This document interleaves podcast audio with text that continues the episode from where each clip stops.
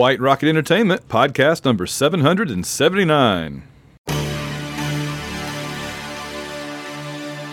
You're listening to the AU Wishbone, almost credible sports discussion on the White Rocket Entertainment Network. The Auburn crowd can smell it. They can taste it. They can almost see Minneapolis. I'm not even hungry and I can taste it. The Auburn Tigers, for the first time ever, are going to the Final Four.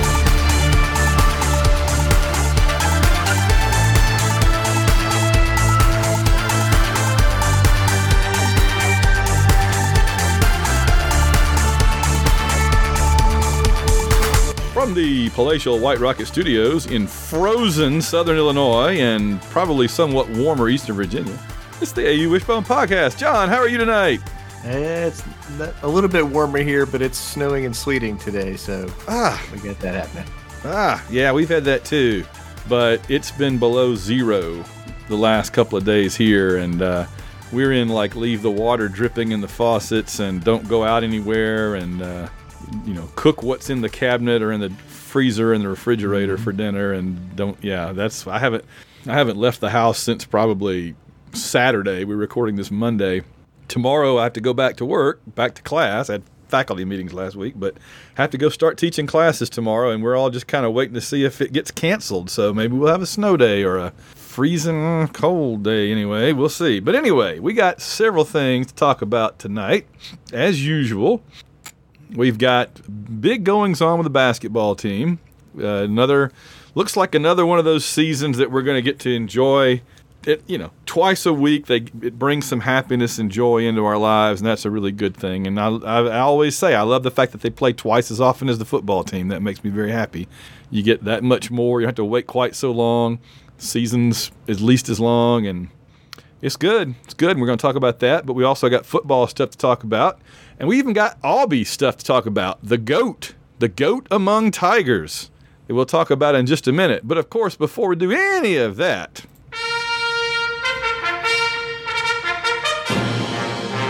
It's the Auburn Fun Meter. It is our weekly look at how much fun it is to be an Auburn fan right now. And this is really not so much judging us every week, I think, as it is judging what's going on in, in the Auburn sports and other cultural world and how it makes you feel as an Auburn person. So, um, you know, bearing in mind the various things going on, where's your where's your Auburn Fun Meter at this week, John?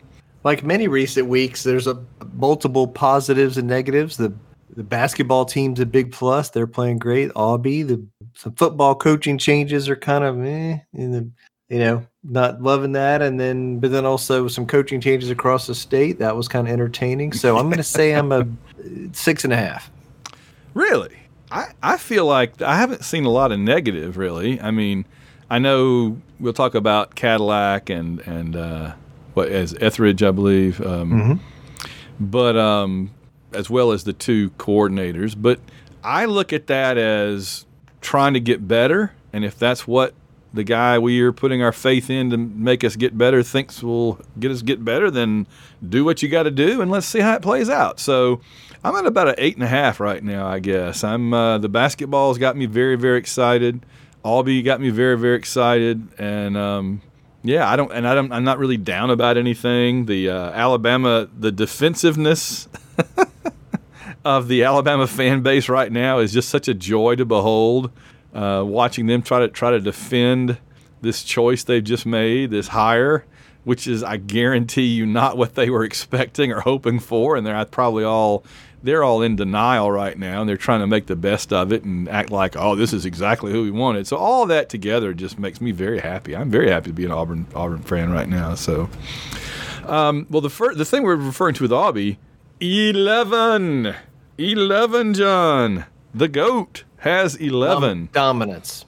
It is it is absolute dominance by Aubie. He has just won his 11th uh, mascot national championship, which is easily the most any mascot has won. And he just won number 10 a couple of years ago, two or three years ago. So he he's been ringing these things up about one every two, three, four years. I mean, when he goes four years without winning one, it's a scandal.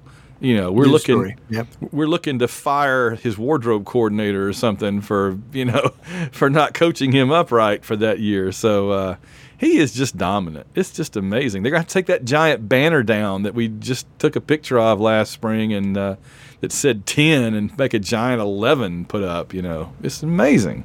It's a good thing. He is so good. He is. Every we've always known. I mean, when we talk about how good Aubie is, we're not just saying that because he's ours. We're saying that because he's the greatest. He is the goat. So, all right. So we got a little non-Auburn news to start with, but it's worthy, and it's something I think that we've probably been looking forward to discussing a little, you know, however briefly, for several days now, and that is that Nick Saban. uh, The last time you and I spoke on here, none of this had happened. Right. The last, time you and I spoke, Nick Saban was the football coach. It's been that long since we did a podcast. The, well, the last time we did a podcast, we were watching the national championship game. We were watching Michigan Yeah. beat Washington and watching the future. Ala- Little did we know we were watching future Alabama coach Kalen DeBoer losing the national championship. And uh, and here it is. So let's let's take it kind of in order. Nick Saban retired. What was your reaction when that word came out? I was delighted. Yeah. Um, we've been saying on this podcast for 10 years. One day he's going to retire. Yep. The arc of history doesn't allow programs to stay on top forever. And he's the one holding it all together. And when he goes, they're going to drop back some. And so when he announced his, his retirement, my immediate thought was, you know, this is good for us. It's good for Auburn. I'm happy he's gone. Yeah. Well, it's good for us too, the timing for once, because if this had happened when it was still, you know, when we were still in the regime of the Potato. then it wouldn't have benefited us much. W- wouldn't have moved the needle at all. No. But now that we are moving into year two and like the first really, you know, in earnest uh, freeze year, um, it feels like we have a legitimate chance to do what we did back in the early mid 80s and swing the level the playing field and even slant it more our way for for first time in a while. I think the last time the playing field leaned our way was probably like what 2004, 5, 6, something like mm-hmm. that. And Yep. by t- by 2008 it was tilted the wrong way. And it's been tilted the wrong way ever since then. And I mm-hmm. feel like we have a chance to at least level it and maybe tilt it back our way again, like it like it That's was right. in the good old days. So, yeah, I, Pat Dye, yeah, Pat Dye moved that needle in the early '80s, and it stayed mostly moved, with the exception of a couple of years. And then it was really late at the end of the Tuberville era that the Alabama got it back. So you know they act like they've always been dominant, but from about '82 to 2007, it's about a 25 year period there where it was either even or leaned our way. That's right. And and I know that we won more of the series during that time. So yes. it, it people forget that. Younger people aren't aware of that. You know, Alabama in a pre-Saban world was, you know, they'd have good flashes and they won a national title there in '92, but they also had some bad years and they had a lot of other mediocre kind of years. And that's not going to happen overnight, but it is going to happen, and it is 100% going to move in that direction. Yeah, yeah. So yeah, I was very excited, and and um, my immediate thought was they're gonna they're gonna offer everything to either. Well, I see. Here's the thing. I people are asking me. Well, I thought I thought Dabo Swinney was the heir apparent. And I said if this had happened in 2018, he'd be the coach. Yes. But it, it, it they Saban dragged it out to where the flavor of the month was no longer Dabo Swinney. I think hiring Dabo right now would have been like A and M hiring Jimbo Fisher at Yeah. the point that he left Florida State. The Yeah. good stuff is gone. Yeah. Dabo has clearly dropped off. His, uh, their team has dropped off. He doesn't use the transfer portal. I think some of the new stuff at college ball is kind of passing him by, and so hiring him would have been a mistake. I get Yeah. it. Yeah. So so him being having moved along, no longer being on their on their radar, I I thought it was going to come down to uh, the Oregon coach Lanning, Lan- Lanning. Sarkisian at Texas, and Kiffin. Those are the three because they all had some kind of a connection to Alabama, some kind of a connection to Nick Saban, and or Kirby Smart. You know, I knew Kirby Smart wasn't going to leave Georgia for Alabama. No. That's no.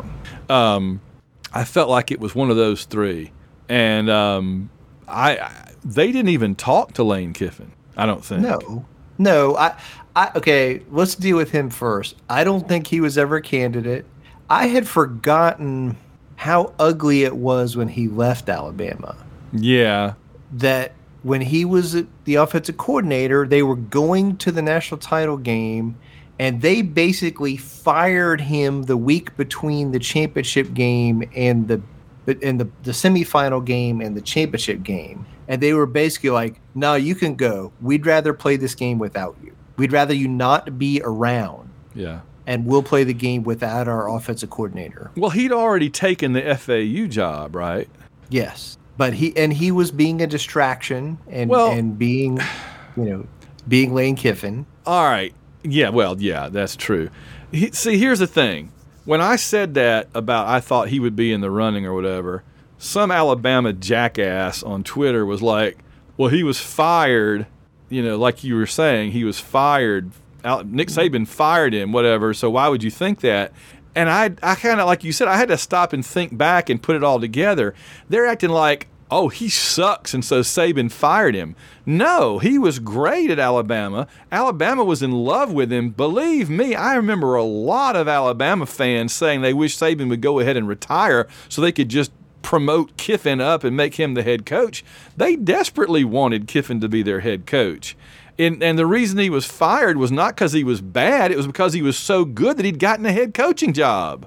So That's right. Well- spare me the BS Alabama fans trying to retroactively, you know, change history to match up your narrative. Excuse me. I think he I think he was being Lane Kiffin though, right? Yeah. He wasn't other guys have stayed on the job and done a good responsible job and he was not doing that. But I and I would say this, like you're correct in the point that I think of all the coaches we've talked about, including the the guy that got the job, the person that would do the most damage in the SEC with the current Alabama roster is Lane Kiffin. I mean, I more than Sarkisian, more than Lanning, more than DeBoer. If you gave Lane Kiffin the current yes. Alabama roster, he would win the most games by the most points in the next three years. Now he I- would 100 percent I agree. drive it off the tracks into the canal, but in that three year period, he would lay waste to some people and Yes. kind of re-energize that team. Oh, and the Alabama fans, you think they're annoying and arrogant now. Having Lane Kiffin as their leader, can you imagine the Alabama fan base taking its cues from that? From how he acts and tweets Yeah. and stuff? So that's why I was so surprised that they didn't even sniff at him because he, I like you say I thought he would win the most games. I think I think he has fatal flaws that are going to keep him from ever going undefeated or winning the national championship.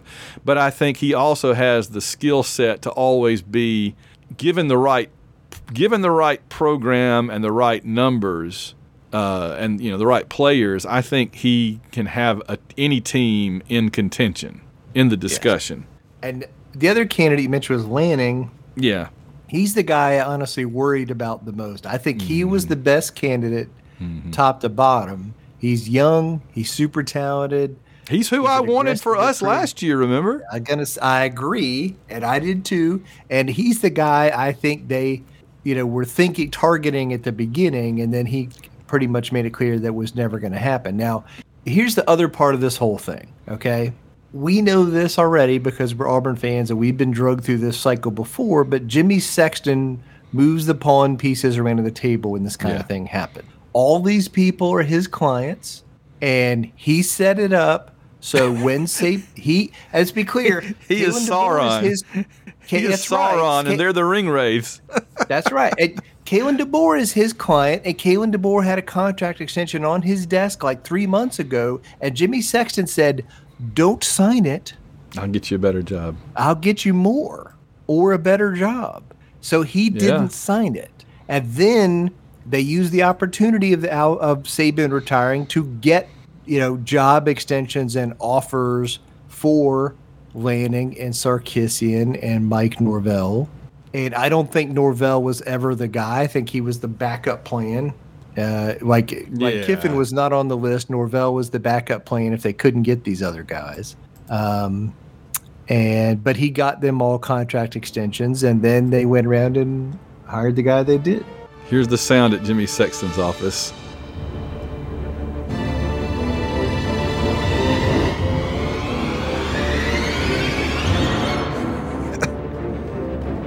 Don't sign the contract, Kalen.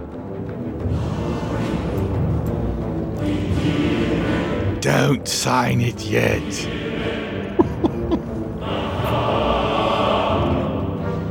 Going to talk about Lane Kiffin, but they'll come to you eventually. As long as you have the ring.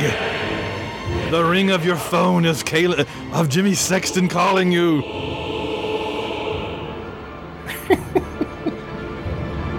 there it is. That was the live from Jimmy Sexton's office. You get a lot of extra bonus content on this program, John. But All right, so let's talk about before we talk about Caleb DeBoer. Let's just talk about what does it mean with Saban retiring and Alabama dropping off. What does that mean to you? well, Pat Dye said the sun doesn't shine on the same dog's rear end all the time. I've thought about that line a thousand times since Saban retired last week. Yeah. Well, it originally applied to Steve Spurrier, but now it applies to mm-hmm. Saban, who is the same character, basically, that, that Spurrier was there for a while. And interesting, too, isn't it, that we couldn't stand Spurrier being a rival coach to us. We couldn't stand him. And we couldn't stand Saban being our big rival coach. And yet, honestly, as people, I really love both of them. I think they're both really kind of cool guys, which is so, you know what I mean? Like, I could totally hang out with Steve Spurrier and Nick Saban and just like have a beer and hang out with them. I could totally do that. And believe me, there's plenty of college football coaches you would not want to do that. No, most of them are schmucks. Yeah, but um, but those two are really, and and that's the same thing here. I, I'm like, it's kind of the opposite of Florida State. It's like now I can go back to liking Nick Saban. You know, like I went back to liking Steve Spurrier when he when he left Florida. Um, I liked him at South Carolina. I didn't like him at Florida. You know, so. Uh, how did how did Saban not end up being the coach at South Carolina? I thought the rule was if you're a dominant SEC and national championship winning coach, when you leave your big school, you have to go do several years at South Carolina. Isn't that a bylaw in the SEC rules? How is Saban not coaching South Carolina next year? They haven't had a vacancy yet, Van. Ah, that don't matter. You blow him out of there and put say you think South Carolina wouldn't fire uh, what's his name the the Virginia Tech Beamer. Beamer and get to get Nick Saban. Give me a freaking break. They'd they'd he'd find his suitcases on the curb before he knew what was going on, man. But um, and it wouldn't be. That's the thing is it wouldn't be unusual because they had they had uh, Lou Holtz and they had Steve Spurrier. So why not why not Saban? But but um, yeah, no, I I feel like I felt like they're they're they. I told you who I thought they would get and why I was surprised they didn't get Kiffin, and then I was surprised that I really thought Lanning would go. I was surprised he didn't because every other coach at Oregon that has gotten a decent alternative job immediately leaves.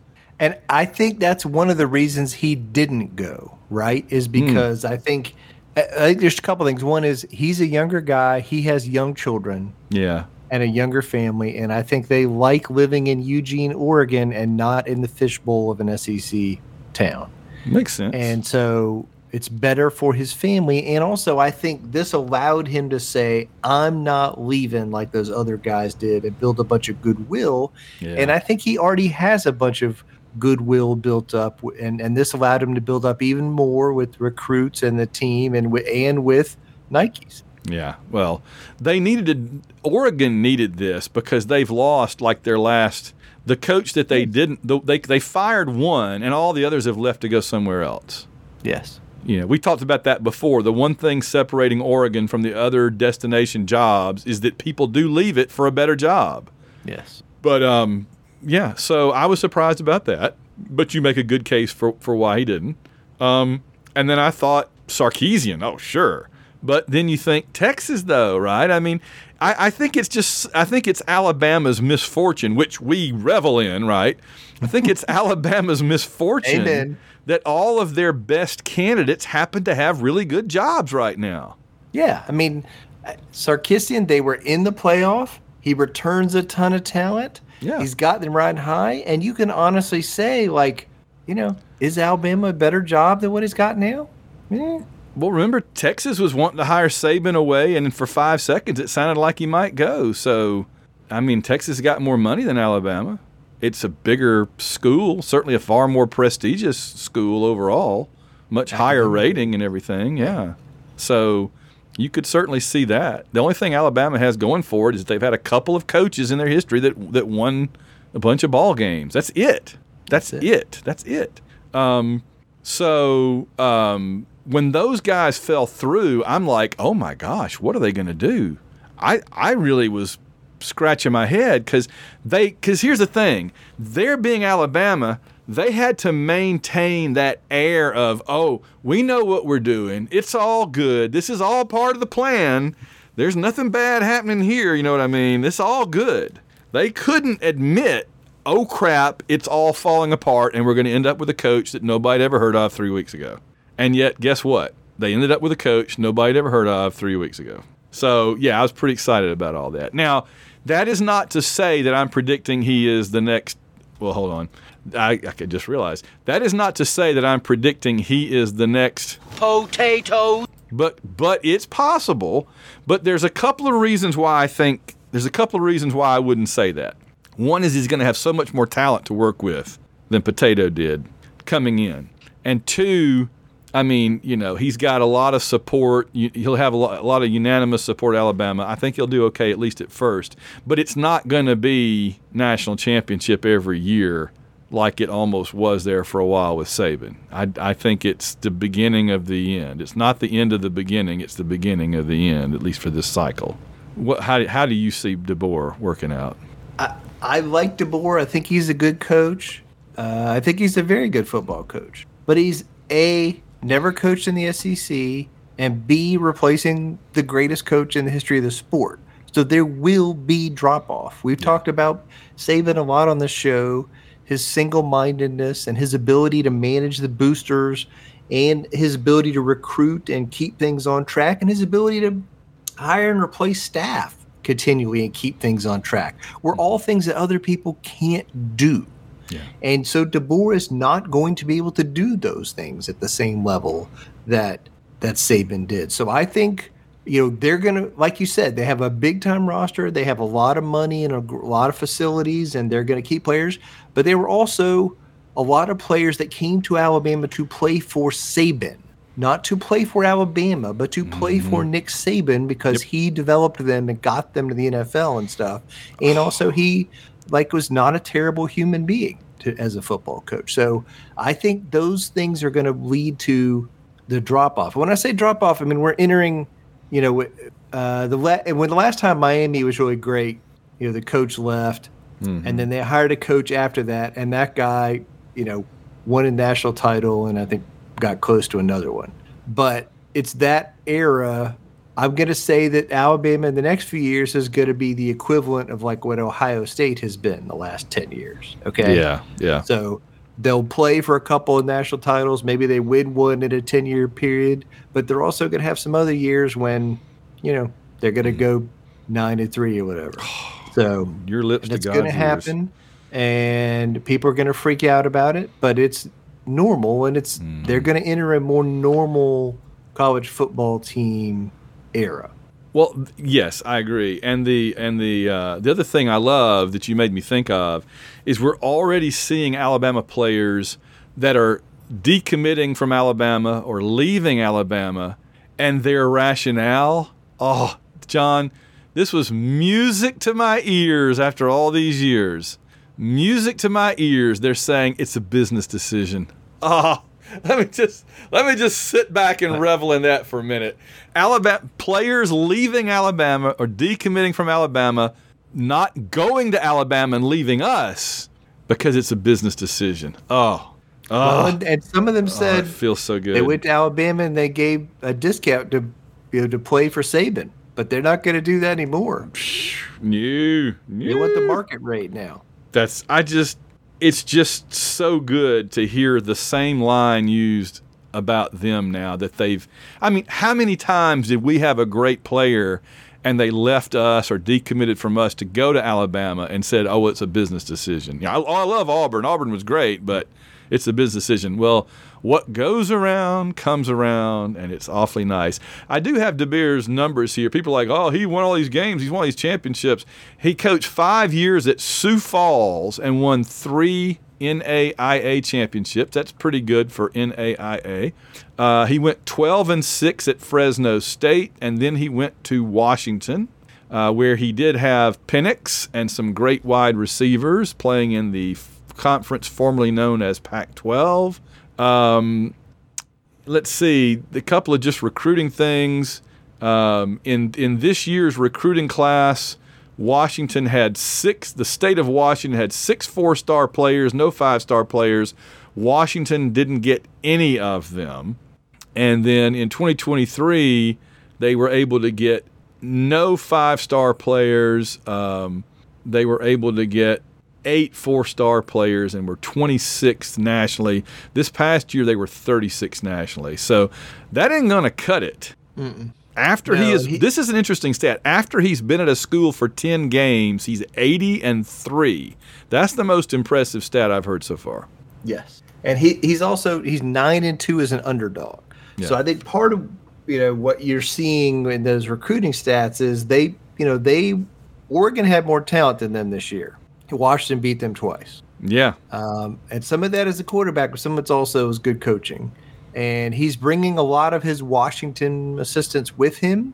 He's keeping a few Alabama assistants, and there's a few spots still open. But you're raising the big question, which is can these guys that are coming from Washington do mm-hmm. the recruiting they need to do yeah. to be where they need to be? Yeah, well, we'll see. All right. Well, let's change gears here. Uh, this is not an Alabama podcast, thank goodness, or I wouldn't be on it. Uh, let's talk a little Auburn news. First, about the coaching changes. Uh, Cadillac has resigned, saying he did what he thought was right for his wife and children, which is an interesting thing to say. And then Zach Etheridge uh, resigned and took a job with Houston. We're still looking. I want to get your reaction. We're still looking for two coordinators, though we have we have um, um, from Colorado. Uh, we we did officially sign um, our, uh, our co-coordinator, co-defensive coordinator Charles Kelly. Charles Kelly, who is originally played for Auburn, but has been a great recruiter all over the place for Alabama, for Colorado, for others. So that's good. We don't know who our defensive coordinator is going to be yet, although you got to think in the next few days. And we don't know who our co-defensive coordinator is going to be with Kelly although there have been some names thrown around. So, what is your thinking about those changes? It's really some strange stuff, and it's really the main negative that there's been lately. It is, and and I said last week I thought it'd be wrapped up by this week, and I'm honestly surprised it's not. Some of one of the defensive coordinator candidates is still coaching in the NFL, so that's part of it for him. But the other ones are not, and it's weird that um, things haven't moved. Mm-hmm. Um, and I, I, I said at the beginning, I'm not happy about Carnell and Zach Etheridge leaving. Um, things happened and people change jobs. And you and I talked about this, you know, a year ago when we talked about when Auburn was looking for a head coach, and we talked about Carnell as a candidate. That part of the having Auburn people that you like on the staff is that someday they leave or you get rid of them. Yeah, and that's not pleasant. Yeah, exactly. Um, and so you know, I think Etheridge was, uh, you know, dating somebody that was related to somebody on the Houston staff, and so he was able. He went out there. Um, but I mean, he was a good coach and a good recruiter, and I'm sorry to lose him. Um, and I'm sorry to lose Carnell. I think he, yeah. you know, there's a bunch of rumors swirling around, and we're not going to talk about that stuff. But um, I also feel like, you know, a year ago, Carnell was the first assistant coach hired and he was the first assistant coach named, and he gave Hugh Freeze credibility with the Auburn fans at that moment. That's true. By keeping him on. That's true. So um, I think him leaving matters, and it, you know I hope he uh, does well wherever he goes. That's how I feel about it. Amen. Yeah. I again love Cadillac, but at the end of the day, we have hitched our wagon to our head coach, and we've got to go with him. We got to give him the chance to do his thing. And Pl- and, and, and again, I'm not, not going to go into any of the allegations or anything other than I'll simply say there are those that say that Cadillac leaving had nothing to do with Freeze. We don't know, and it's not our business. And I'm not going to worry about it. I'm just going to figure that Auburn did what they needed to do one way or the other, and that's that. Mm-hmm. So we go forward, and we'll hire a running back, maybe an offensive coordinator that's a running back coach, something like that. So Freeze can call the plays, and this can be the sort of the Rhett Lashlee that organizes the offense and coaches at a position while Freeze kind of draws up the plan and, and calls the plays. Something kind of. I was hoping we were done with all that with all that back and forth with uh, with when we got rid of Gus, but uh, apparently it's just an Auburn thing now. Is the coach that can't decide whether he wants to run the offense himself or delegate it, and back and forth we go. So, oh boy. All right. Well, Derrick Nix is one person that's been talked about as at Ole Miss, but worked with Freeze. There's been he's been at Ole Miss for 16. He's like the um, the Joe Whitt apparently of Ole Miss. You know, just there through. You know, come pe- coaches come and go, and he's always there. But we'll see what happens. We'll see. I don't know. Uh, also, Kent Austin is in the discussion. He's been connected with. Uh, he's he's already on the staff, right? He's been connected with Freeze Yeah. for a long time and has been serving kind of like a quarterback coach. So that might be maybe you make him the offensive coordinator and you hire a running back coach or a quarterback coach or something. That's right. know. So we'll see. Yeah. And then a couple of names for defensive coordinator. Yeah, uh, the one I referenced is still in the NFL is Chris Kiffin, who's Lane's brother, who's on the staff of the Houston Texans. But because they won on this weekend, they're going to play in the next round of the NFL playoffs next weekend. So the earliest potentially we're going to hire him is if they lose next week, again we could hire him, you know, seven or eight days from now. Well, number one, why would he want to leave an NFL team that's in the playoffs to come be a, a co co defensive coordinator at Auburn? I mean, I think he's not going to leave until they lose, right? So if they keep winning, Well, if yeah. Houston keeps winning, you're going to Sure. keep pushing that off. I think, secondly, he's the linebackers coach there. Oh, okay. so he's not Uh, he's, he's- not the defensive coordinator. No, he has not been a defensive coordinator in a while. He's been Hmm. a position coach multiple places. He coached under Freeze at Ole Miss, but I think he was like the defensive line coach and recruiting coordinator or something.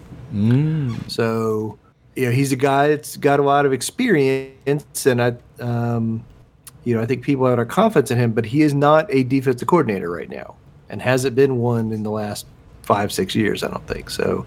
That's something to keep an eye on with him. And the other name that's out there is Zach Arnett, who was the interim coach at, you know, the interim one year coach at Mississippi State after. Uh, the coach passed away there, and who was the defensive coordinator before that, who I think was a pretty good defensive coordinator Yeah.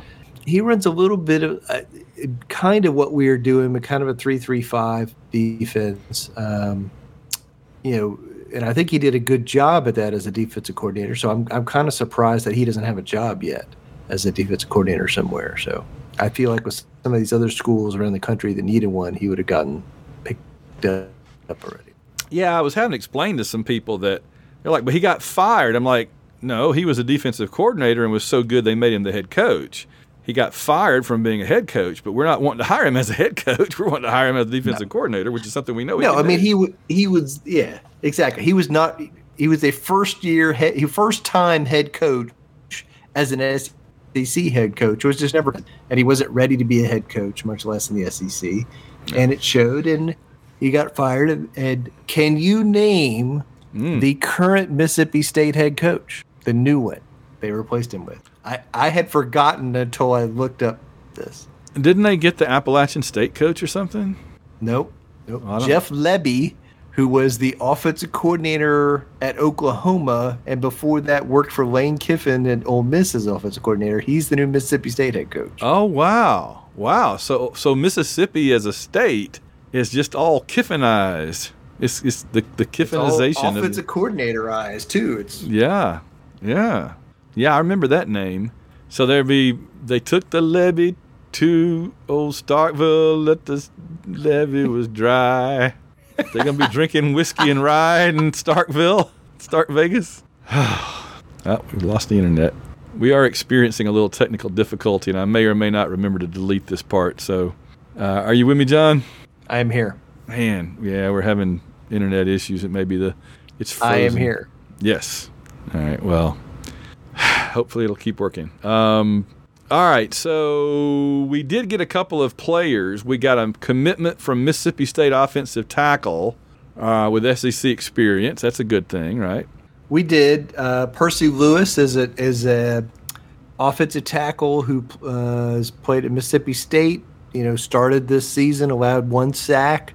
Um, you know, is a, a you know, there's not a lot of guys out there with SEC starting experience as an offensive tackle. Um, he's not an all SEC player, but he's a guy who can play mm. and it can be effective as an SEC tackle. And so Auburn signed him with the idea they can move Dillon Wade inside a guard and keep keep you know with the rest of the uh, line recruits we've got, we're gonna feel like they're a pretty good place. Um, and then we brought in a safety from Texas today, Jerrin Thompson, a nice. senior who had played a good bit and was a four-star recruit at a high school, um, and it, it, played as a kind of a veteran backup. And we know we need uh, some experience in the secondary. We got a lot of talented oh, yeah. young yeah. players, but don't have a lot of veterans. So for sure. So yeah, those that's two positions that we needed more bodies. Yes. Just either because of we just have continued to struggle with getting offensive linemen, or the fact that it seemed like our whole defensive secondary that was good went to the NFL or left or whatever. So we did get Brian Battie back. He did he did the same thing that our defensive back did last week. He stepped in the portal. He did the he did the Homer Simpson's dad coming in the bar and turn around and going back out the bar, hat, taking the hat off, putting that back on. That's it. Or what? Yeah, they put the the left foot in and the left foot out. Uh, Did the hokey pokey. Shake it all about. But he, yeah, he uh, returned to Auburn, and that's a good thing. He, I mean, I think as a kick returner, as a depth at running back, he's important. So I'm happy about that. Yeah. Um, Not the stud we, we really kind of hoped, but good solid piece that you don't want to lose if you, if you don't have to. That's right. And and it may be that, you know, a new running back coach, a new offensive coordinator could find ways to, you know, yeah. unlock something that he's got. So um, and then on the NFL draft side, Jarquez Hunter is coming back. He announced yes. that in the last few days. That's a good thing. And Justin Rogers is going. We had kind of suspected that was probably going to happen. He's a defensive lineman. The one, he's a big uh, defensive tackle that we got from Kentucky a year ago.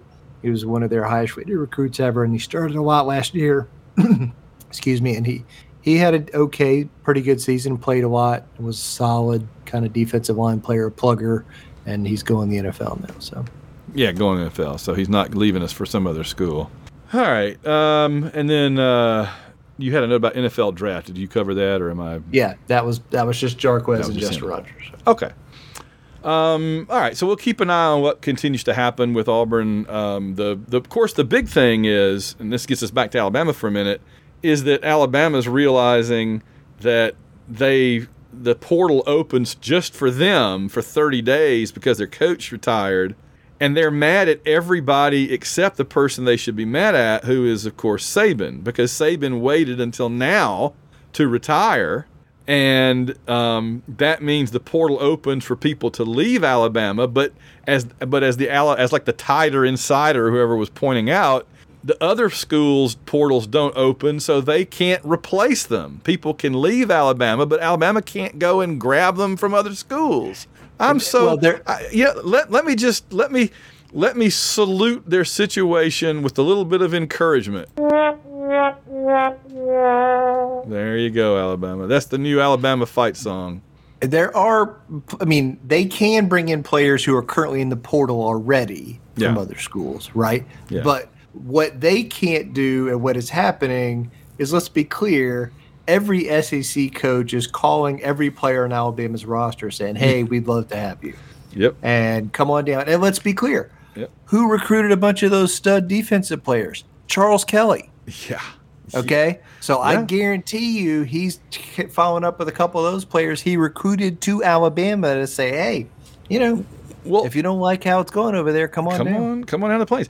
There was one Alabama receiver that's leaving, and and a reporter asked him what percentage of it is Saban leaving and retiring, and he said one hundred percent. Let's hear the Alabama fight song again.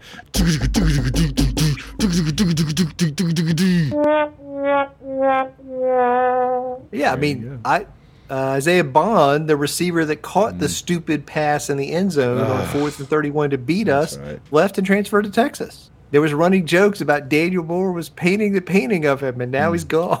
It's a, it's a it's a dotted like a police chalk outline. That's it. It's a Or they police could chalk paint him in a. Texas uniform. There. John, John, remind me where in the Alabama fight song am I not hearing the thing about the yellow jackets drowning in the tide? Let me play the let me play the Alabama fight song one more time.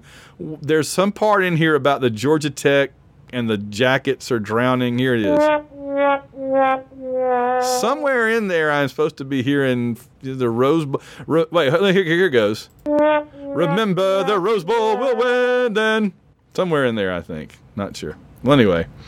Um, I'm just, delighted Ryan Williams decommitted. I must say. Oh, that's the best. That's the best. Oh man, yeah. I mean, you knew he was wrestling with it anyway, but that was really the straw that broke the camel's back. It was a decision and a tough decision when Saban was still there, but now. Well, the word is now it's us or Texas. And if Bond went to Texas, might that affect it somehow? Maybe good or bad? I don't know. I, I don't know. They got they got Texas has is better quarterback play. I'm gonna say that. Yeah, that's uh, you're right. If we do get this giant receiving class, you know we'll only have it for one year because either people will go pro or they're going to go in the portal. I mean, there's no way we're going to keep all those guys for more than one year. There's just no way. I just want to do it to be able to say we got them and we can have them for one year, but. I, I just don't see any way. There's not enough balls to go around for to keep them all happy. We'd have to do the run and shoot to keep them all happy. I think. I mean, again, I think we have a more explosive offense. We're you know we're throwing the ball around a lot. We're I think it could work, but we have to have more completions than incompletions. Yeah, that would be nice. All right, let's turn our attention to the glorious, glorious events that have been taking place on the basketball court. The basketball team had been winning by like 25 every week ever since they went to Appalachian State about eight or nine games ago and lost at Appalachian State. They have flipped a switch, they've turned it on, and they've been murdering people. And every game had the same formula, which was that for the first for the first 15 minutes, it was competitive. You, we would usually be winning by three or four or five points consistently, but it would be close. And then somewhere around the five minutes to go in the first half, we would just drop the hammer and go into halftime anywhere between 12, 15, 20 points ahead. And that was every dang game until Texas A&M. And Texas A&M, because of what they do and how they play and everything, full respect to, to Buzz and all that, they're they're a really well coached, well schemed team. And so against Texas A&M, we had to struggle to the bitter end. It was a street fight. We pulled away and won by double digits at the end, but but it was a street fight till the last minute. Okay, and then against uh, LSU, I think it was just a case of kind of losing your focus because you're beating their brains in so bad that you just lose your. They just lost their concentration. I think. I don't. They I don't take anything bad away from that. I think it's a. I think that's a learning moment, as they say, or as a teachable moment. We've said many times in the show the best kind of win is the kind where the coaches can still yell at the players about stuff. Yes, And That was the. LSU game. It was. They- we got up 28, and then everybody was like, eh, we're going to do our own thing now. I'm gonna go sign LSU autographs and take pictures, take selfies, and meanwhile LSU's making threes. That's it. So, But see, that's the kind of game that you lose. And we still won it by double digits because of our free throw shooting, which is another thing that's huge because how many times has that been our Achilles heel is free throw shooting and stuff. So we were able to do some things at the end. We're going to talk about this. We were able to do things, things like put KD Johnson in and he makes his free throws. He, I mean, you give KD credit for a bunch of things. A couple of things that you can say about KD. He will draw fouls and he will make free throws. that's right. Yeah, and he and we were able to pull away. But I felt like these two games, after we blew out Arkansas, it's looking like everybody's going to blow out Arkansas. So that's little luster's come off of that now. But um, but I felt like the way we played against uh, Texas A&M and the way we played against uh, a very tough uh, an LSU team that came back, give them credit.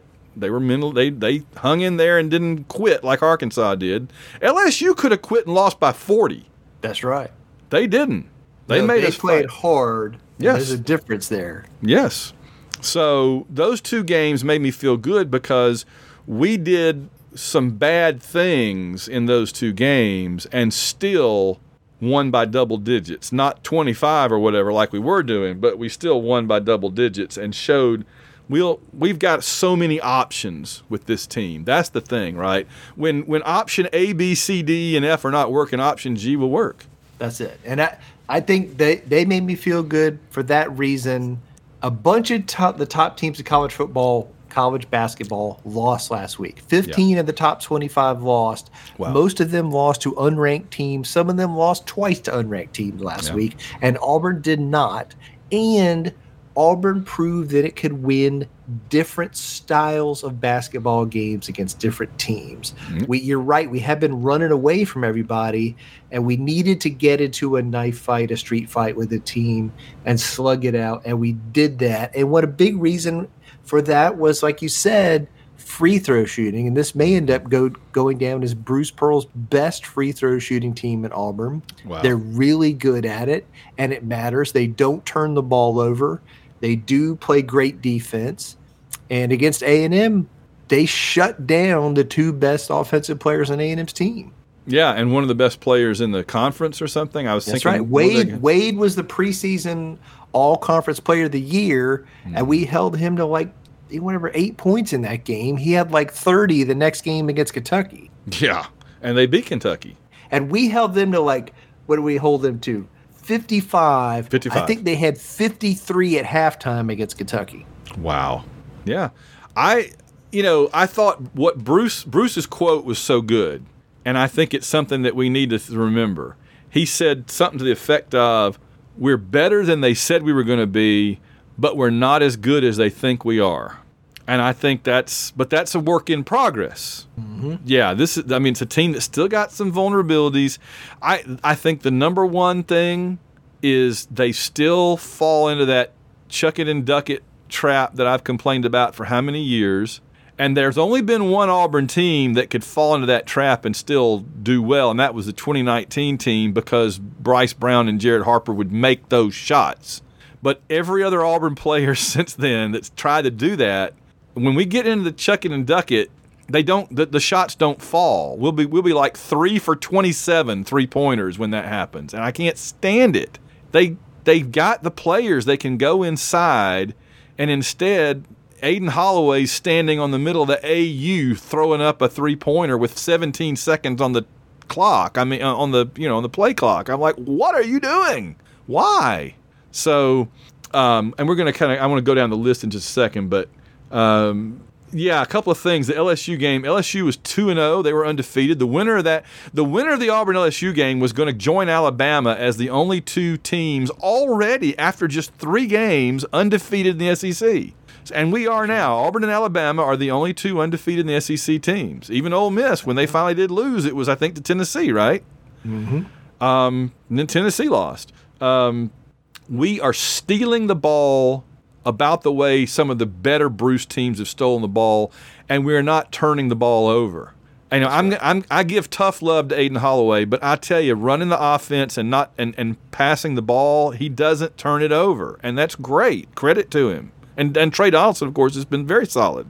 And again, LSU only had the ball, you know, about 60 times in this game. We turned them over about 20% of the times they came down the court. We stole the ball. It's like 20% of the times they came to the court. And not like It like a mugging. shot clock. Yeah, not like a okay, we forced a shot clock violation or they threw it away because our defense was good. We stole the ball and that led to points in transition going the other direction. Oh, I mean, uh, Chad Baker Mazara would pull out a switchblade and a blackjack, knock the guy's head out, take the ball away from him, and run down the other end or throw it to somebody. I mean, that happened over and over. They they didn't know what they were. LSU didn't know if what the they were in Officials aren't going to, you know, call it tight. Johnson Manslaughter. take the ball away from you. That's not a problem. Absolutely. If they'll allow manslaughter, you slaughter those men, and they did. Absolutely. Uh, so 16 steals uh, and and scored. Um, we talked about they kind of went into the shell in the second half, and they start basically started like walking it up and looking for a play with like seven or eight minutes more than that to go in the game, and that game, it felt like the last seven or eight minutes of that game were an eternity, didn't it? Oh my gosh. We we got the big lead, and, and everybody was asleep, and was, you know do what I want to on offense and defense. And I think there's this selflessness about this team because they play so many players, players don't play so many minutes. And when you get up 28, everybody's like, well, I don't have to be quite so selfless now. Okay. and Yeah. then the wheels come off. Yeah, that's right. And and what do you do right when it gets to that? What do they do? They put in uh, Tre Donaldson, steady as a rock at point guard and can score, and they put in KD, who can create and can draw fouls and force the issue. And um, they with those two at guard, I mean, it it changes the equation. There's no more Yes. tentative. There's no more tentative. If they're going to go down, they're going to go down swinging and blazing, right? All guns firing. So Yeah. we'll get to that more in a second. Great free throw shooting, as you mentioned. So, all right. So coming up Wednesday, uh, Wednesday night, eight o'clock Central, nine Eastern. We've got Vandy at Vanderbilt at Nashville. The weird Sa- court. Um, and then the next, I think the date here is wrong, but the next game Oh, is yeah. Saturday uh, against 20th. Ole Miss at um, yeah the twentieth. Uh, Saturday the twentieth at home against Ole Miss at seven thirty. That'll be an interesting one. I'm, I'm curious to see how the crowd reacts to the return of uh, of Flan. Hopefully they'll be respectful because we love Flan. He he tried I, his I love that guy. He played hard for us. I don't have a He problem did. with it. And his dad is a was a great player and a great coach for us. So yeah, I don't have a problem with him at all. Um, all right, so let's lay it down a little bit. I want to look at the team and the players just really quickly, just some quick hits here. What do you think about this team and its potential? I mean, we've seen over the last few games, we've seen the rest of the SEC. This team is a, you know, in contention. They're good. You know, our I said a couple weeks ago, our goal is to be one of the top four in the SEC. So we get that buy, double buy in the SEC tournament, and we're in a good position for the NCAA tournament. And I think we could definitely do that. We've seen the rest of the league. I think we're in a good place to do that. And I think this team, you know, we don't want to get ahead of ourselves, but I think this team can can be in contention down the stretch. So I'm excited to see where they can go. I think this team can win different styles of games. Like you said, they can Yeah. They can play great defense, they can win with free throws, they got inside game, they got outside game, they can play an up and down, fast paced, full court game, they can slow it down and work it inside the broom. Um, you know, they have different kinds of players, and I think based on the matchup and who's playing well, they can mix up the lineup, like you said, for the down the stretch lineup that works best to close out the other team. So Mm-hmm. I think it really has a lot of versatility, and I just think the the way Bruce and his staff are using the ten players, we put the pressure on the other team, and we don't let up. It's like a vice that we crank on them Yeah. from the minute the game starts, and there's no relief for them. Yeah. And the defense always is there. When the offense is is not working, you can just hold the other team down and, and squeeze the life. We talked about the anaconda strategy. Yeah. Anaconda, squeeze it out. I just want to hit a few players. KD uh, Johnson, the whole idea of just he brings energy and passion. There was a great interview after the game on TV uh, that they did. They put it, they put the headphones on him and had him talk to the to the uh, ESPN guys or whatever. And they asked him, "Could you do the mug, do the scowl?" And he's like, "No, man, it's over. I can't do it. the game's not going on. Game's over with." So he's like, "I can't do it now." He was so funny. He's so good. And um, but the thing, the thing that's valuable to me about him is not just the energy and passion that can fire at the players, because Dylan Cardwell can do that too, and it's great. But KD is the one player on this team that consistently will attack. He goes to the goal. He often gets killed, and I'm worried he's going to get paralyzed before his career is over. But he will throw his body on the line when nobody else will. When everybody else seems tentative and not quite sure they want to commit, KD, you can say what you will about him. He is he might ought to be committed, but he is committed. He is He, committed. he will go to the rim. There's no fear. Yes, no fear. Right. The the two players before him that were like that, of course, uh, J'Von McCormick had had that in him, and of course Jared Harper. And you need somebody like that, that energy and fire and passion and willingness to put their body on the line. Um, he got a reverse dunk against LSU too, which was awesome off of that off of that, great. steal and pass. Yeah. Uh, Chad Baker Mazara, we got to talk more about him.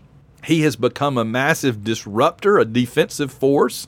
I believe I, I, I was I'd already written this into the show notes, and then later I saw that somebody had quoted Bruce as saying that something like this team will go as far as Chad Baker Mazara can help us or something. So he had a really interesting He- quote about he said it. he's like an X factor for this team, I think, right? Yes. So we know what we're getting out of Broome and Jaylin Williams, and we Yeah. know what we're getting out of the guards at this point. And Chad Baker Mazara is a is an X factor. He's a gr- he's way better defensively than I thought he was going to be. I thought he was going to be an offense only, hmm. off the bench guy who came in and shot some threes, and I thought he'd get pushed around because he's so tall and thin. I thought he'd mm-hmm. have problems holding up.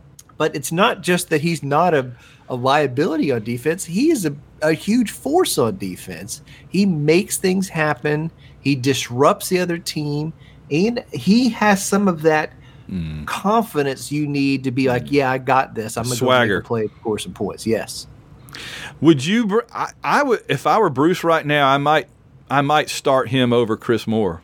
I think the offense, the, with the starting lineup, Moore's perfect because he's a rebounder and a defensive guy, and they've got four other guys out there that can score. Yeah, they don't need yeah. another shooter, and they having Mazara come off the bench, it's like instant offense. It's interesting. We brought in like three or four kind of generic guys to be those Bruce forwards. We've talked forever, right, about how Bruce gets these guys that are unheralded mid, you know, forwards, and he's always made them really important role players. We didn't know which ones were going to emerge. Would it be Denver Jones? Uh, would it be Chad Baker Mazara? Would it be uh, there's a couple Johnson. Chaney Johnson. He's MIA. He's on a milk bottle. I don't milk carton. I don't know where he is. But Baker Mazara has emerged, and he's mm, he's carving out a spot for himself. Somebody online called him today Chad Baker, the three point maker. I, like it. Yeah, I like the little three uh, panel cartoon they have. Like they have like a, a, a dude bro for Chad, and then a guy putting dough in the oven for Baker, and then a bowl of red sauce from. it's Chad Baker Mazara. I like that. Um, I call him CBM. Um, all right, and then a couple others. So Jaylin continues to rise the occasion and just be what we need him to be. That's so good to see. Dylan is doing his. Dylan is. Somebody said Dylan is li- living his best life. he certainly he, is. He is. A, he has. This is one of the things that we. It's easy to miss because it going by so fast. Bruce Pearl and his staff do a great job developing the players who stay, and Yeah. Dylan Cardwell is a much better basketball player than he was two years ago. Yeah. He's really effective when he's on the floor. He plays good defense. He rebounds, and he can finish. You know, when we need him to, he could get the ball near the basket and make it happen. It's funny to think he backed up Walker Kessler and then he backed up Broome. And in both cases, he's been content with it. He does his thing and he's exciting and he's fun and we love him and we root for him.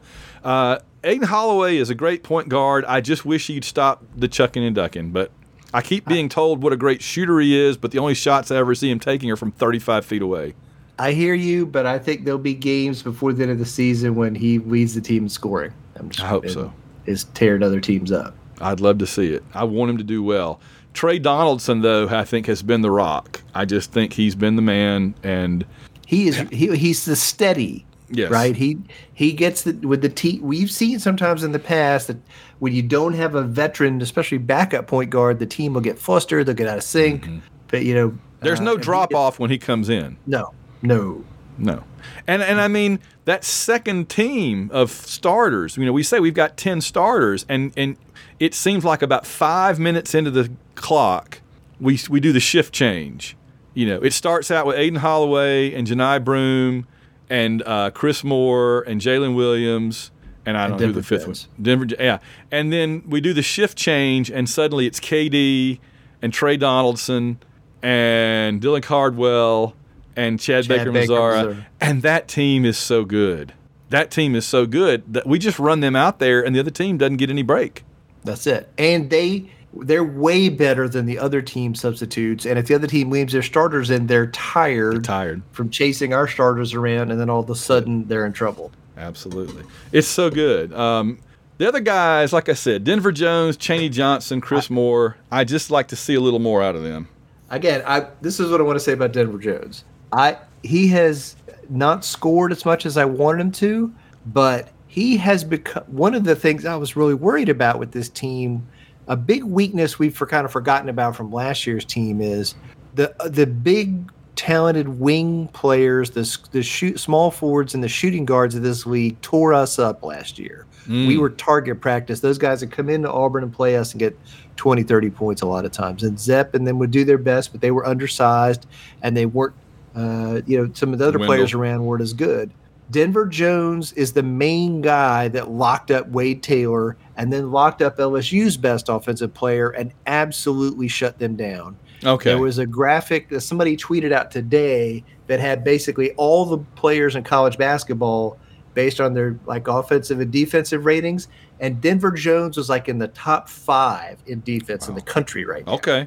That's. I'm So glad he- you said that. That's because you get, like you said, that's stuff that you don't always see. Mm-hmm. So that's good. He's he's taken the other team's best wing player and totally shutting them down, and that.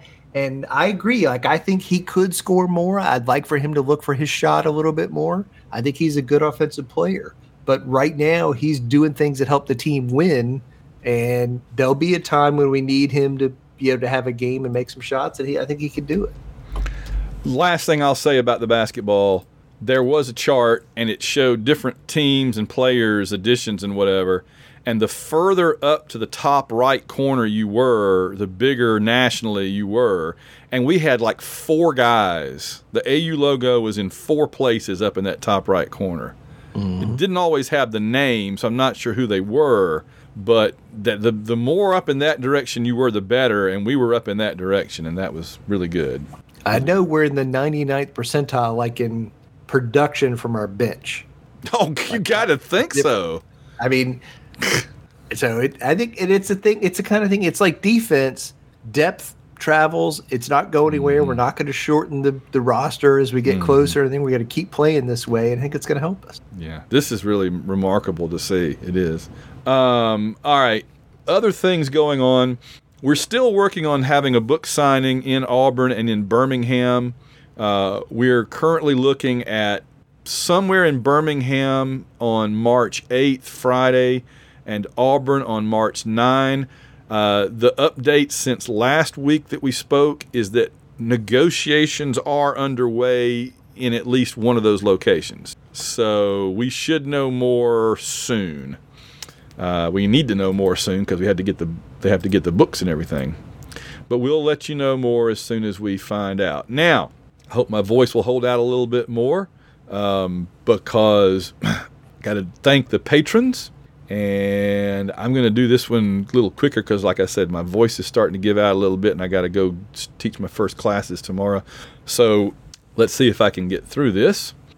We have to thank.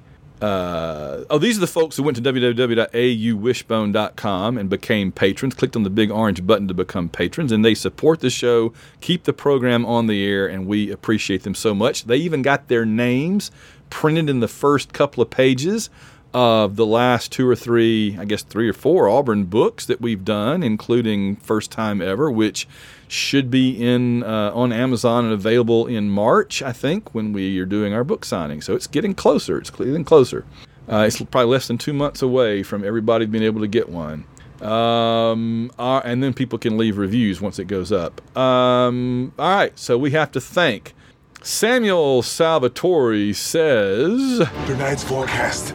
A freeze is coming. with pearl white snow, and I think that may be our forecast actually. I'm waiting to find out right now if that actually is. When I open my iPhone and I flip over to the weather app and I click on it, it says Tonight's forecast. A freeze is coming. That's yeah, that's that's what it says. So who, I can't I can't argue with that.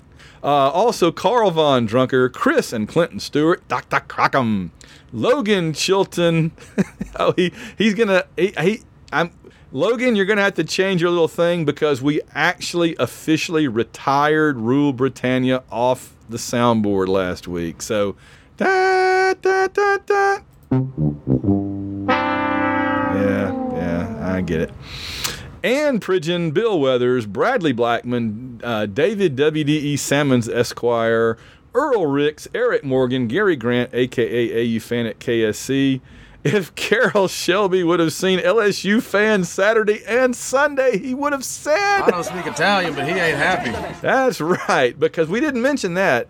Uh, the the women beat LSU, who's a great you know national champion, defending national Defending champion. national champ, gigantic win for the women's basketball team. And then there was some talk from LSU that their players were demoralized after watching us take their men's team. They were in the arena and saw us demolish their yeah whatever. I said that just means we beat them three times instead of twice, right? They said don't let don't let it beat you twice. Well, we beat them three times. Uh, let's see, Matt Flowers, Michael Kirshner. Oh, here's your favorite one, John. Phil Amthor says that. No! No! I'm devastated! I'm devastated they're celebrating right in front of me! This is the worst! This is the worst! No! I, I think that was actual audio from the LSU women's team coach on on Saturday before the Sunday game. Yes. Uh, let's see. Richard Stevens, Steve Trewick, Susan Trewick. Man, my voice is getting ragged. This is this really sucks. Trombone Tiger, Willie Carden. Win Carroll led Wyoming to three titles in NCAA 14. You know where to contact me, John Cohen. Alex Brown's Auburn football's Elvis. Uh, ben, I keep doing that to poor Ben. Ben Bloodworth, Bleeds Orange and Blue. Bob WDE Salmons Esquire, aka 76 Tigers, Sleazy Shyster, Fox. Jones barbecue foot massage. Chad McDowell, Chris Hilton, Chris Thrash, Daniel Odom, Bobby. Every morning I walk my cows through the vineyard. I heard it through the grapevine. oh man. Oh. oh, So good, so good. The quality material that we have on this show is just mind boggling. Harry Zager, H Town Danny, humiliated again, In Home Hugh, Jacob and Robin Fleming, Catherine England, Ke- Kevin Smith, Lane Milton, Mickey B, Mr. F- oh, um, oh, oh, oh, I always get this one, I always get this one mixed up. Uh, I'm going to do it this way. I'm afraid that my condition has left me cold to your pleas of mercy. There we go.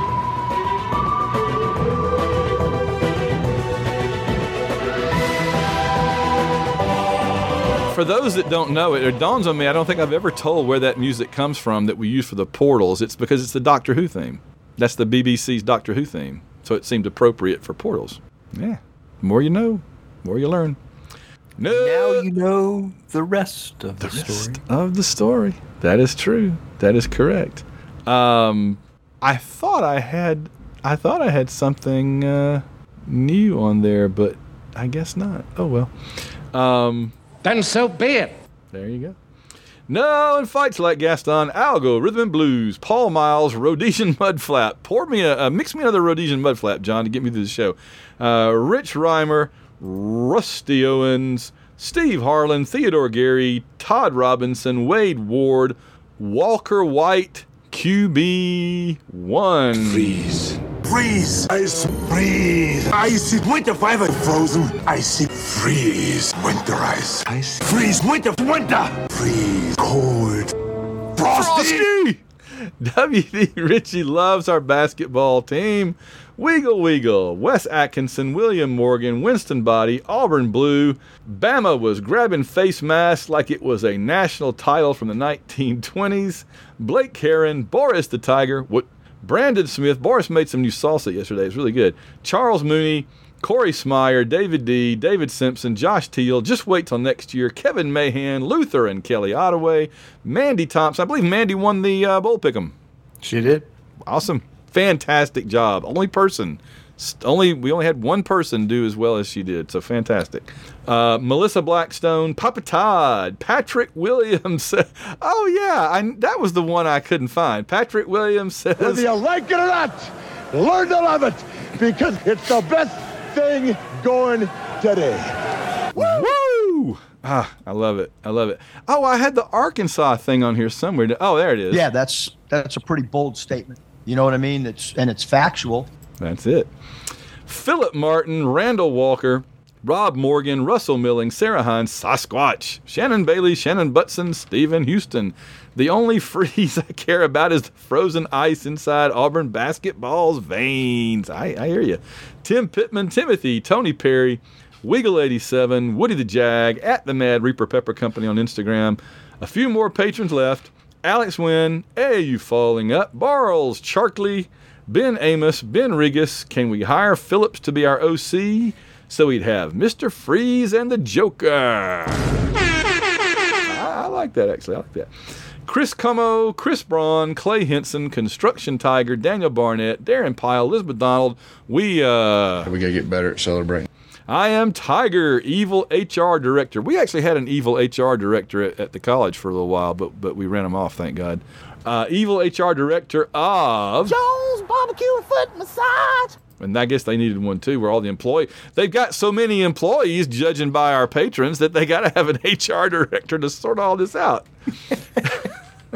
I'll buy this for a dollar. James Taylor, Jim McCrory, John Otsuki, Joey Miller, JT Jarhead, Justin Bean, Kenneth Brent Rains reminds us that the barbecue, You have failed me for the last time. aka Auburn Dead for Life, Mark Squire, MVP, captivating Kathy Bright, Your love of the halfling's leaf has clearly slowed your mind.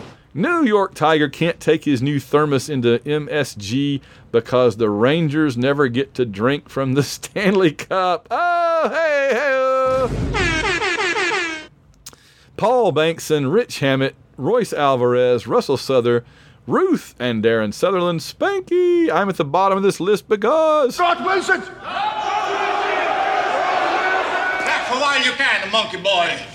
Sports Illustrated's Auburn Elvis, Stephen Thompson, Steve Bailey, the Slinko family, Tim Sauls, Trevor Johnson, Brent Rumble, plus our one time and our anonymous donors. We thank you all. Go to www.auwishbone.com. Had we not finished up the bowl pick'em last time, right? So we have to we officially announce. We, I mean, it, we, we officially announced during the during the show last week that if Michigan won, she would be Mandy Thompson would be the winner, and they won. Congratulations! So please, uh, We gotta get better at celebrating. Please clap. there you go. So, I, you know, this is And I say you.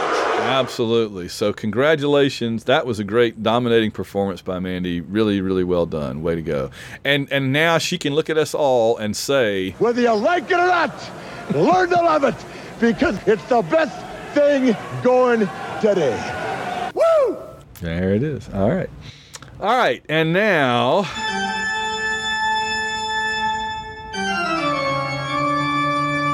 You knew it was coming back for this week. Just too much going on. Coming up, we have listener questions and guess the game, plus a trip around the SEC. But first, it is our weekly look at the miscreants, knuckleheads, and ne'er do wells who collectively constitute this week's worst coaches in the world. The bronze medal goes to Dabo Swinney. If Nick Saban, as I said earlier, had retired in 2018 or been hit by a bus, he probably would have gotten the job hands down. But he moved from the big time category to the almost category alongside Jimbo Fisher in just a couple of years. A really remarkable drop off. Uh, the one candidate Alabama fans actively chanted, "Please don't hire that guy." Amazing. Yeah, amazing. The silver medal goes to our old buddy Lane Kiffin.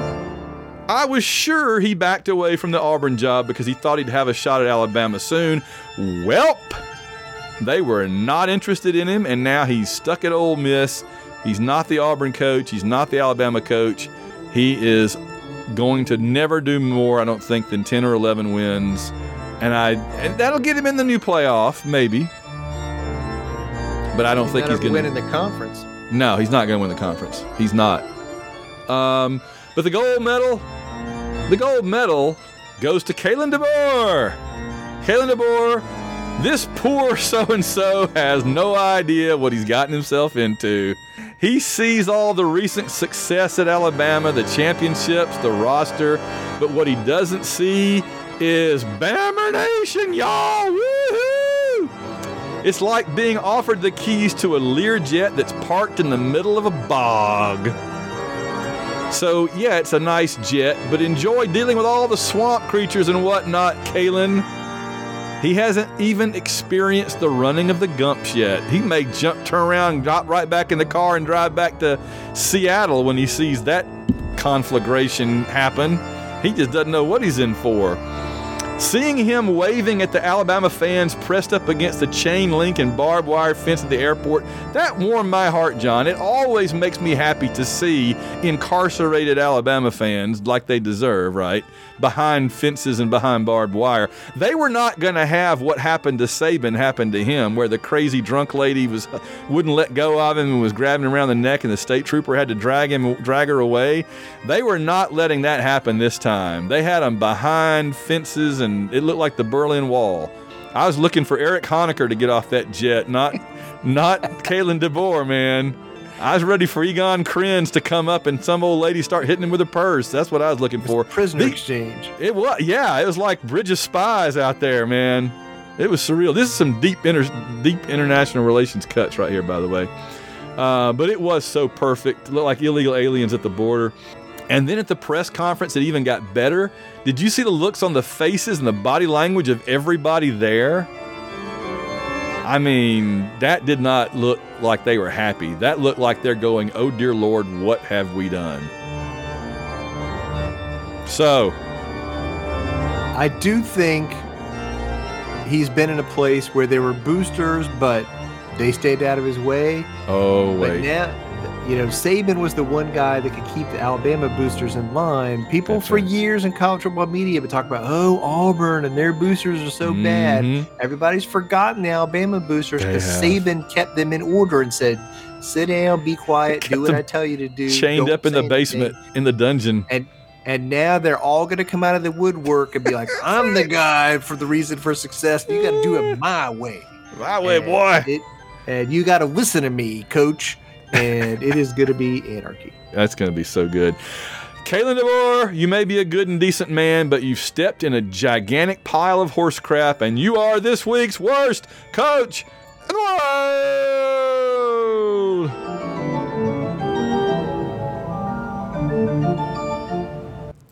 All right, and now it's time for everybody's favorite segment, John. Van, John, the rest of the AU Wishbone family. This is first year of the Bowl Pick'em contest winner Jarrod Albrick, the yard sale artist here with Guess the Game number 110. Guess God the Game 110 is brought to you by Aaron oh Hawley. God.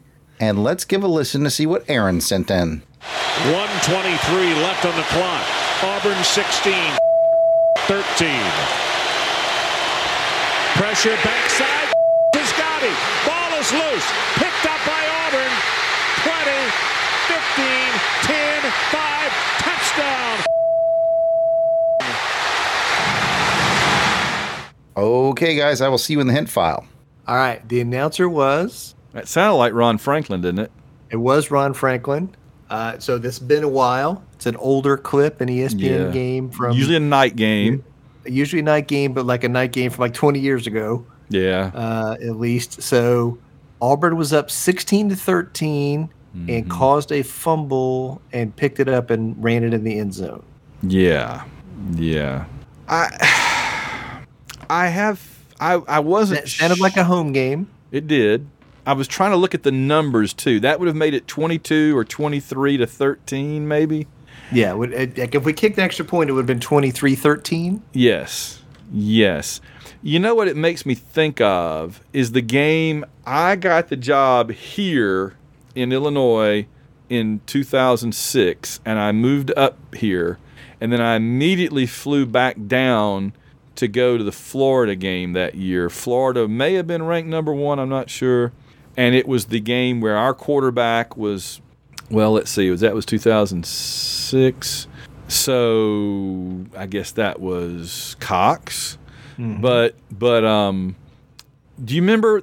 Wasn't that the game where we won, but we never scored any offensive points? We had like an interception return. A we blocked a punt, and Trey Smith did the flip in the end zone. Pontiac we've game. had the Trey Smith flip in the end zone play. I guess the game. we before. have. That's the game Pontiac game changing play of the year. So that's the 2006 Florida game. Yeah, that's because I mean, didn't we like sack their quarterback on the last play and get another touchdown and make it look even worse? And honestly, I don't think we did more than kick a field goal on offense, and yet we had 22 or 23. In fact, that may have been the last play of the game, and we didn't even kick the extra point. It may have been 22 to 13. 22 to 13. It I- may have been. I like it. All right, let's go to the hint file and see if we're in the right. Here we are in the hint file. Let's get rid of those bleeps and give it another listen. 123 left on the clock. Auburn 16, Kansas State 13. Pressure backside. Groves has got it. Ball is loose. Picked up by Auburn. 20, 15, 10, 5. Touchdown. Antonio Coleman. All right, guys, I will see you in the answer file. All right, well, we know the team now, so we know we were wrong, but I think it was around that same year when we opened up against mm-hmm. maybe 07. I want to say eight, but it could be seven. Eight was a bad year. We didn't win too many that year, but we did, well, we did all right, I guess, at the beginning, and we kind of fell apart. But no, maybe seven. Was that not the same year we played? We, we opened with like Kansas State, and then we played South Florida and lost to South Florida. That was the year South Florida actually was number one for a couple of weeks. But what didn't we start that year 0 and 2? Am I no, am I crazy? I feel like we beat Kansas State because I feel like I watched that game at Dragon Con. So that would be the first game. And then we lost to South Florida in week two. And and then we went on and actually beat Florida in Gainesville mm-hmm. with the with the Byrum chomp. Yeah. You know. I feel like but again I messed this up already on the first guess. So No, no, but let's go 2007. 2007, 2007 Kansas, Kansas State. State. Let's all right, Jarrod. Mr. All right, John Winner. Van, if you guys figured out this is Auburn playing Kansas State in 2007, well, then you win. I want to thank Aaron Hawley for sending that in. If you want to be like Aaron and send in a play for Guess the Game, you can hit me up on social media. I am at Yard Sale Artist on X, Facebook, and Instagram. Or you can email me directly. I am at Jarrod, J A R R O D, at theyardsaleartist.com. Until next time, Van, John, wriggle. I, you know, I appreciate uh, the very first bowl pick'em winner, Jared, as he reminded us he was getting tired of Boris getting all the publicity for that. That was hilarious. That was so good. Um, but I, um, I, the thing about it that really, to me, the takeaway from guess the game is that is that we've devoted enough of our brain cells to remembering that kind of thing. Listen. uh, Van and I are not spring chickens. No. And there are many things that have happened in the last two years that I cannot remember. Amen. But I do remember these obscure Auburn football games and the events that happened in them and the way the announcers called them. That's for sure. And those are burned into my brain. So whatever that says about me, it's it's what it is.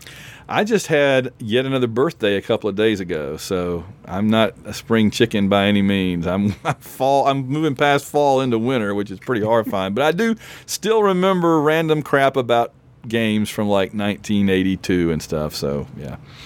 Oh, Jarrod had a couple other things, and I I forgot exactly the parameters. So let's just fire this up. Hey, Van and John, since I had the mic, I figured I'd do a send in audio question this week. On the last episode, we talked a lot about the turnover of assistant coaches, especially. And it put me in mind of a question I thought would be fun, especially mixing it back with the old days when I used to do the superhero comparisons of the Auburn football games. Here's my question I'd like to know, picking just from Marvel and DC characters, if you were to have a fantasy football team made of superheroes, who would you want as your head coach, your offensive coordinator, and your defensive coordinator? I'll put my thoughts in a separate audio file so you guys can discuss, and maybe we'll see if we match. All right, and I do have his picks here. These are really short, but I'll, I, that's an interesting question. I feel like you got to have Professor X in there in the brain trust somewhere, right? Mm-hmm. I mean, you want veterans, experienced players. Maybe uh, Doctor Doom is defensive coordinator. Yeah, that's a good. That's a good call. Bring a villain in. He's gonna get it done. Maybe Mr. Fantastic. I don't know. I, don't, I, I see. Here's the thing. I feel like Mr. Fantastic's smart, but I don't think he knows football. You know who on that team knows football Oh. is the th- is the thing.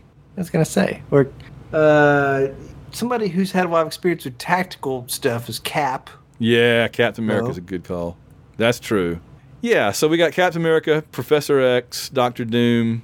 Uh, But I do think I, I, I want the thing as some kind of like an assistant coach. Offensive line coach. Oh, off, yes. He is offensive line coach. Yeah, come here, you bums. Let me tell you something. Oh, yeah, he'd be great. He'd be great. Yeah.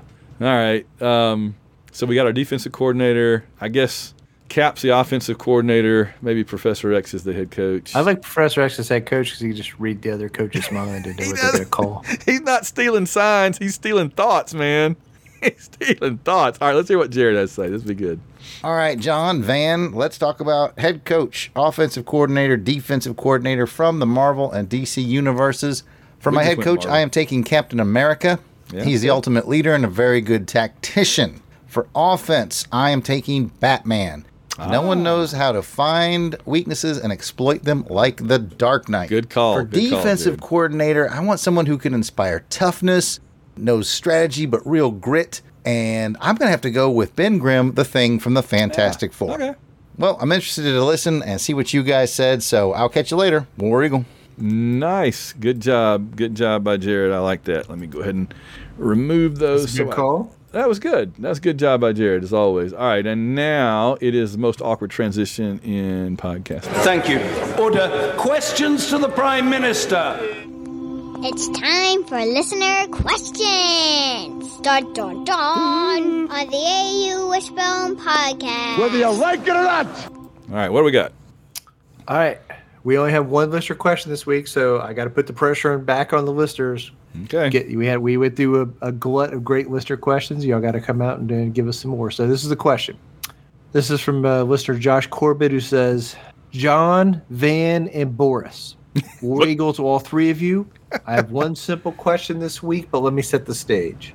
It's 2024, and Freeze needs to show progress and not just lean on great recruiting. Freeze uh, had announced th- that has been announced as the play caller for the 2024 season. That means he'll be using his total offense. The Freeze offense goes through the quarterback. Look at his time at Ole Miss and Liberty. So Auburn needs a dynamic playmaker at starting quarterback.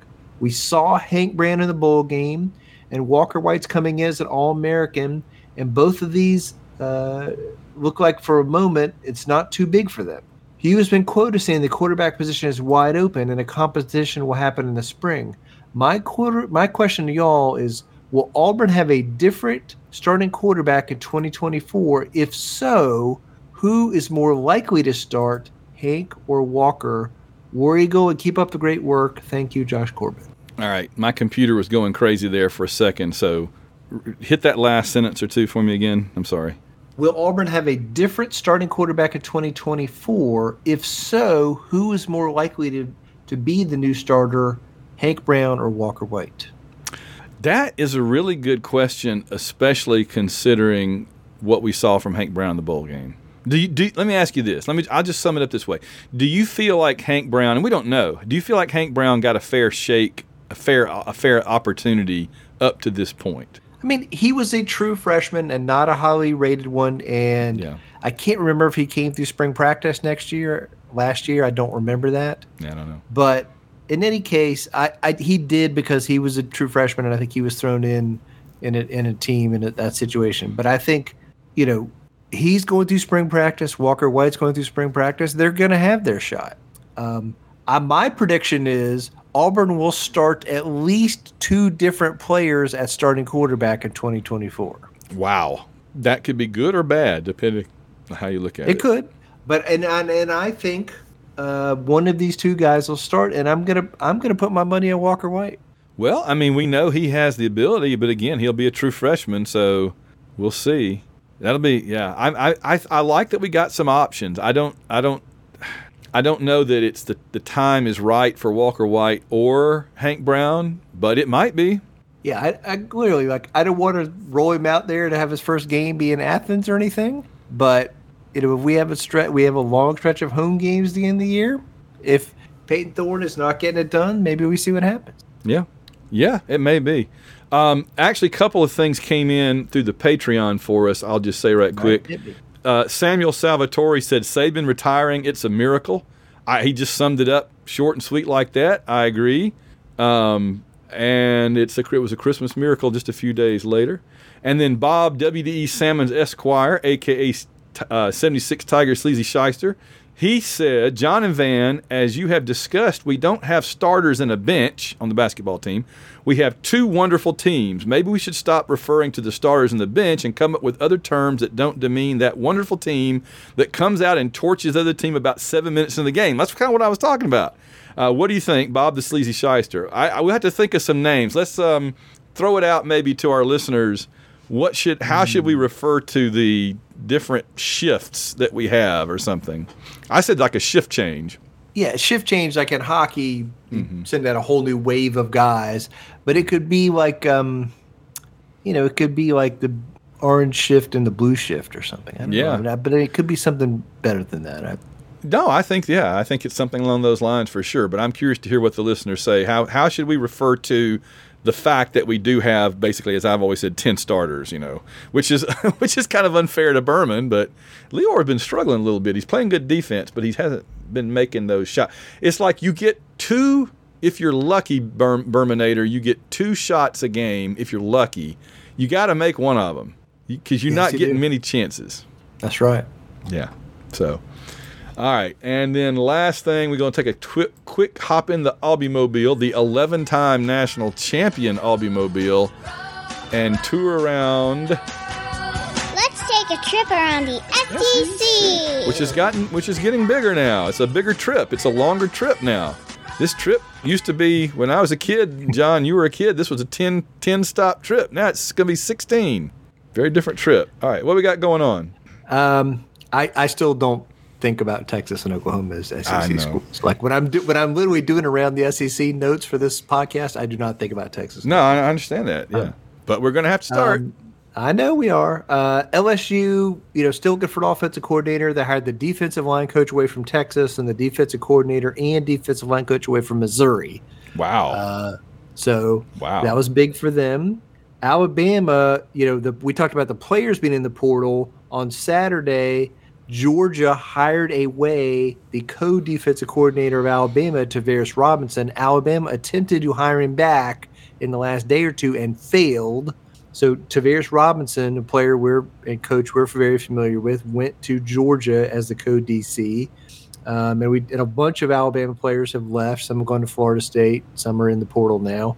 And tonight, while we were recording this podcast, Alabama hired South Alabama head coach Kane Wommack to be the defensive coordinator at Alabama. Wow, they were pretty good, weren't they? South Alabama the yeah. last couple of years. Yeah, they were, and he's an excellent defensive coach. It's this is the connection point. Kalen DeBoer was at at Indiana. That's how he knew Penix. He was the offensive coordinator in Indiana before he got the Washington job. This guy was the defensive coordinator in Indiana. He got the South Alabama job DeBoer got the Washington job. He hired him. But this is where it is for small school coaches, though. Mm-hmm. This guy was the defensive. This guy was the head coach at South Alabama, and he couldn't get you know an interview for a big head coaching job. And now he's going to go be the defensive coordinator at Alabama. It's. I was going to say it's weird how it normally it's like you're the defensive, you're an assistant coach at like Alabama, and you get hired to be the head coach at a smaller school to work your way up. This is kind of backwards. It is, but I think the it's in the same way that like remember Colorado hired the offensive coordinator away from a a MAC school last year. They hired the head coach of a MAC school to be their offensive coordinator. Yes. I think these guys are, at the smaller schools are seeing they're not getting the jobs. They're yeah. not getting the, you know, with, uh, the big time coaching jobs or the opportunities in the Big 10 or the SEC mm-hmm. or the you know the ACC or whatever, you know, the Big 12. And so they're looking around going, how else can I get in the door? I could get mm-hmm. in the door by being a big time coordinator. That's it. So yeah, I mean, I guess it's not it's not um, as strange anymore as it seems. I'm just looking at the weather and realizing um, it's eight degrees here right now. At seven o'clock tomorrow morning, when I'm getting ready to leave for work, it's going to be one degree. Sounds like a freeze warning. I look, yeah, yeah. I'm, I'm. Tonight's forecast: a freeze is coming. It's already here. and if I whine and cry about it, I'm just going to hear. I'm afraid that my condition has left me cold to your pleas of mercy. Yeah, I, That's I it. can't. I can't believe we haven't canceled class, but oh well, we'll see. Um, I just wanted to say, like again, it's the Troy coach went to Tulane, and now South Alabama coaches Alabama State's a coordinator. Those two programs have been kind of uh, revitalized by those two guys and have been made much better, and now they're both having to hire new coaches and start over. So.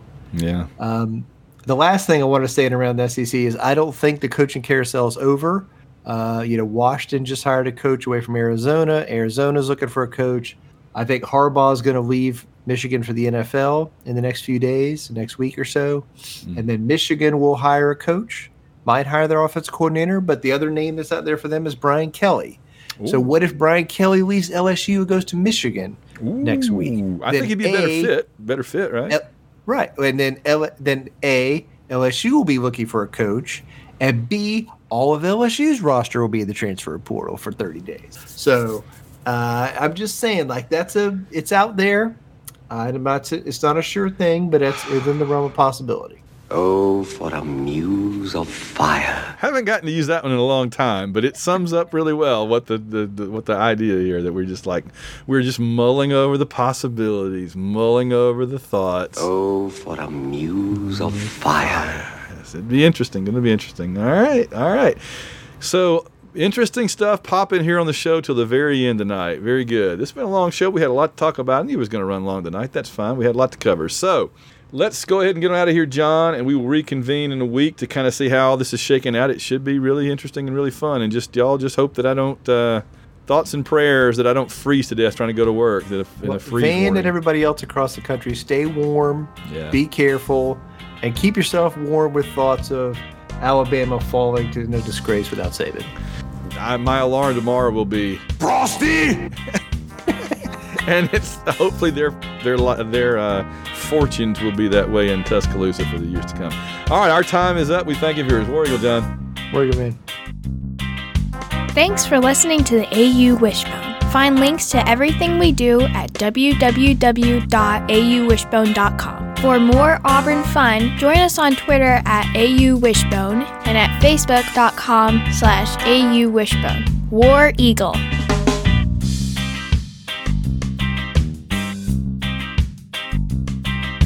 The AU Wishbone is produced by Van Allen Plexico and John Ringer. Copyright 2020.